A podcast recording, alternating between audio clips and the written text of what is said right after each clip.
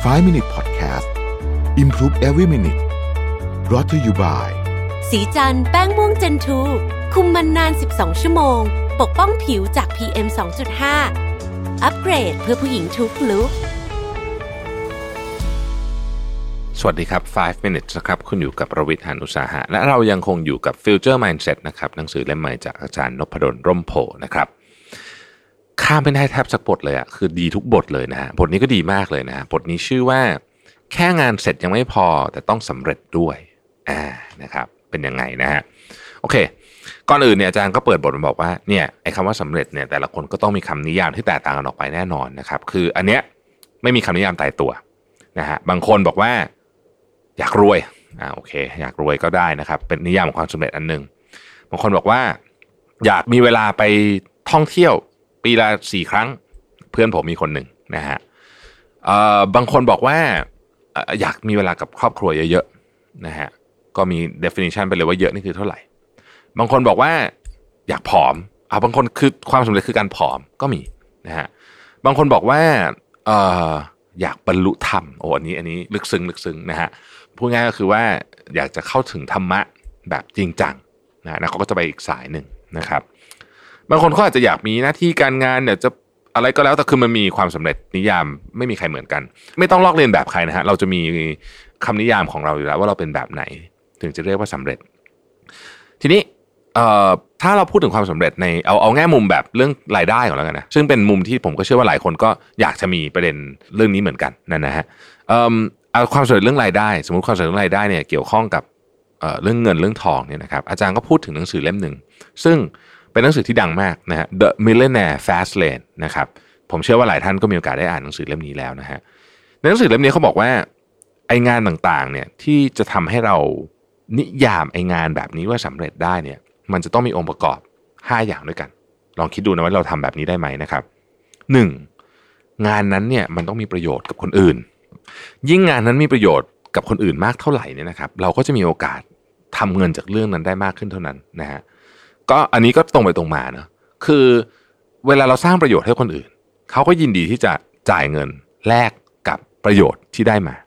นะฮะยกตัวอย่างง่ายๆเลย ค่ายาในโรงพยาบาลเนี่ยแพงกว่าราคากาแฟอ้าวทำไมฮะเพราะว่าไม่ดื่มกาแฟไม่เป็นไร ไม่เดือดร้อน แต่ว่าถ้าไม่สบายแล้วไม่ได้กินยาอันนี้เดือดร้อน เพราะฉะนั้นอะยามีประโยชน์นะฮะก็ในบริบทนี้ก็เป็นธุรกิจที่ทำประโยชน์ แล้วก็สร้างประโยชน์ให้กับคนอื่นได้สองงานนั้นต้องหาคนทำได้ยาก คืออย่างนี้นะฮะก็ต้องลองคิดดูว่างานที่เราทำเนี่ย ถ้ามันมีเราคนเดียวที่ทำได้ อ่า คุณคิดว่าค่าตัวเราจะเป็นเท่าไหร่อ่ามันมีงานประเภทนี้อยู่เยอะเหมือนกันนะครับผมขอยกตัวอย่างแบบสุดโต่งเลยแล้วกันนะฮะที่ผมนึกออกเร็วๆสองงานตอนนี้ งานที่หนึ่งในโรงงานที่เป็นโรงงานประกอบรถยนต์ของ Rolls Royce เนี่ยนะครับ จะมีคนอยู่คนหนึ่งฮะที่ ขีดวาดลายข้างรถใช้ผู้กันเนี่ยวาดนะฮะตามสิ่งที่ลูกค้าต้องการ ซึ่งคนคนนี้เนี่ยมีอยู่คนเดียวเท่านั้นที่ทำได้ คือพูดง่ายคือถ้าคุณจะเอาลายข้างรถเนี่ยนะต้องคนเนี้ยสมมุติว่าลูกค้าซื้อโรลส์รอยไปแล้วนะฮะแล้วเกิดอยากได้ลายทีหลัง แล้วลูกค้าอยู่ที่ดูไบเขาก็ต้องบินไปที่ดูไบเพื่อไปวาดให้นะฮะไม่มีใครทำได้ อีกคนหนึ่งที่กำลังเรียนรู้วิชานี้อยู่คือ ลูกชายของเขา เพราะฉะนั้นคนนี้จึงมีคุณค่ามากๆกับ รถยนต์แบรนด์นี้ อันนี้อันนี้เป็นตัวอย่างแบบสุดโต่งเลยนะฮะหรือคนที่ทำน้ำหอมนะฮะที่เราเรียกว่า perfumery เนี่ยก็จะมีคนที่แบบเก่งมากๆ ซึ่งน้ำหอมที่เป็น house ใหญ่ๆเนี่ยก็จะต้องใช้คนเหล่านี้เนี่ยซึ่งมีอยู่เพียงไม่กี่คนบนโลกใบนี้เนี่ยนะครับที่ทำได้เนี่ยในการดมน้ำหอม พวกวิสกี้เอ่ยไวน์เอ่ยเนี่ยก็คล้ายๆกัน มันจะมีคนชิมคนดมที่แบบต้องคนเนี้ยนะฮะสมมติ Jack Daniel อย่างเงี้ยเนี่ยก็จะมีคนนี้อยู่ คนที่ทำหน้าที่ดมไอ้วิสกี้เนี่ยนะครับ อยู่สักสองสามคนอะไรแบบนี้นะฮะพวกนี้ก็แน่นอนว่าเขาก็จะต้องได้ค่าจ้าง ได้ผลตอบแทนมากกว่าคนอื่นนะฮะอันที่สามงานนั้นต้องสามารถควบคุมได้ด้วยตัวเราเองนะครับ ถ้างานนั้นต้องไปขึ้นกับคนอื่นเยอะๆเนี่ยนะครับ เราก็ลำบาก เพราะว่าชีวิตเราขึ้นอยู่กับคนอื่นนะฮะอายกตัวอย่างนะครับเอ่อ จ้าของแฟรนไชส์กับคนซื้อแฟรนไชส์เจ้าของแฟรนไชส์ต้องรวยกว่านี้แน่นอนเลยนะครับมันค่อนข้างจะชัวร์อยู่แล้วนะครับ เพราะว่าเขาสามารถควบคุมได้เกือบทุกขั้นตอน นอกจากมันเกิดกรณีแบบพลิกผันประเภท กรณีตอนเกิดเหตุแบบแมคโดนัลล์ตอนนู้นนะครับอันนั้นเป็นกรณียกเว้นแล้วกันนะแต่ส่วนใหญ่ส่วนใหญ่นะครับก็จะเป็นแบบนั้นนะฮะข้อที่ 4 งานนั้นต้องขยายได้ ภาษายุคนี้เขาเรียกว่า scalability นะฮะเอ่อยกตัวอย่างนะครับ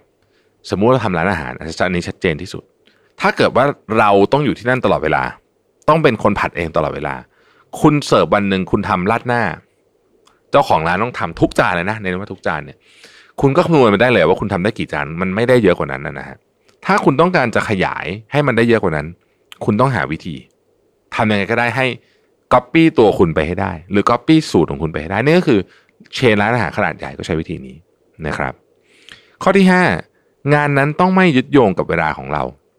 คล้ายๆกับข้อที่ 4 ถ้าเกิดเราจะต้องทำทุกขั้นตอนตลอดเวลา 100%เนี่ยนะฮะถามว่าสำเร็จได้ไหมมันก็ได้นะ แต่มันจะไม่ได้อยู่ในสเกลที่ใหญ่มากนะครับเอ่อยกตัวอย่างนะฮะอ่าอาจารย์ยกตัวอย่างการเป็นนักพูดซึ่งผมเห็นด้วยเพราะผมก็มีอาชีพนี้เหมือนกันเนี่ยนะครับเอ่อเวลาไปบรรยายเนี่ยนะฮะเวลาบรรยายเนี่ยคือถ้าผมทำบรรยายแบบเดียว พูดง่ายๆคือ ต้องไปเจอแบบเป็นตัวเป็นๆเนี่ยนะฮะ ให้เดือนละสามสิบวันเลย ก็ได้แค่นั้นนะฮะสุดๆเลย ก็วันละหนึ่งครั้ง เดือนละสามสิบวันก็ได้แค่นั้นนะนะฮะถามว่าได้เยอะไหมก็ได้เยอะก็เป็นรายได้ที่พอสมควร แต่ว่ามันก็ไม่ได้เยอะแบบโอ้เยอะมากมายอะไรนะฮะเอ่อดังนั้นเนี่ยเราจะเห็นว่านักพูดที่เก่งๆเนี่ยนะครับเขาจะมีตัวแทนเขาจะค่อยๆสร้างตัวแทนขึ้นมานะครับที่เราเรียกว่าเทรนเนอร์เทรนเนอร์พวกนี้เนี่ยแล้วเขาก็จะแบ่งเปอร์เซ็นต์จากตัวแทนเหล่านั้น มีโครงข่ายมีเครือข่ายขึ้นมาหรือว่า ทำคอร์สออนไลน์นี่ก็เป็นอีกอันหนึ่งนะฮะที่สามารถทำได้เป็นต้นนะครับ เพราะฉะนั้นอาจารย์เลยบอกว่าลองกลับไปดูอาชีพของตัวเองนะว่า ตอนนี้เรามีองค์ประกอบอะไรบ้างใน 5 อย่างนี้ คือไม่ไม่ต้องมีครบนะ คือมีครบคงจะยากแต่ว่า ในแต่ละข้อเนี่ยเราต้องให้คะแนนตัวเองว่าเรามีเยอะมีน้อยยังไงนะครับดังนั้น Future Mindset ของบทนี้นะฮะคืองานของคุณมีองค์ประกอบแห่งความสำเร็จมากน้อยแค่ไหน แล้วจะเพิ่มมันได้อย่างไร ขอบคุณที่ติดตาม 5 minutes นะครับ สวัสดีครับ 5 Minute Podcast Improve Every Minute Presented by สีจันแป้งม่วงเจนทู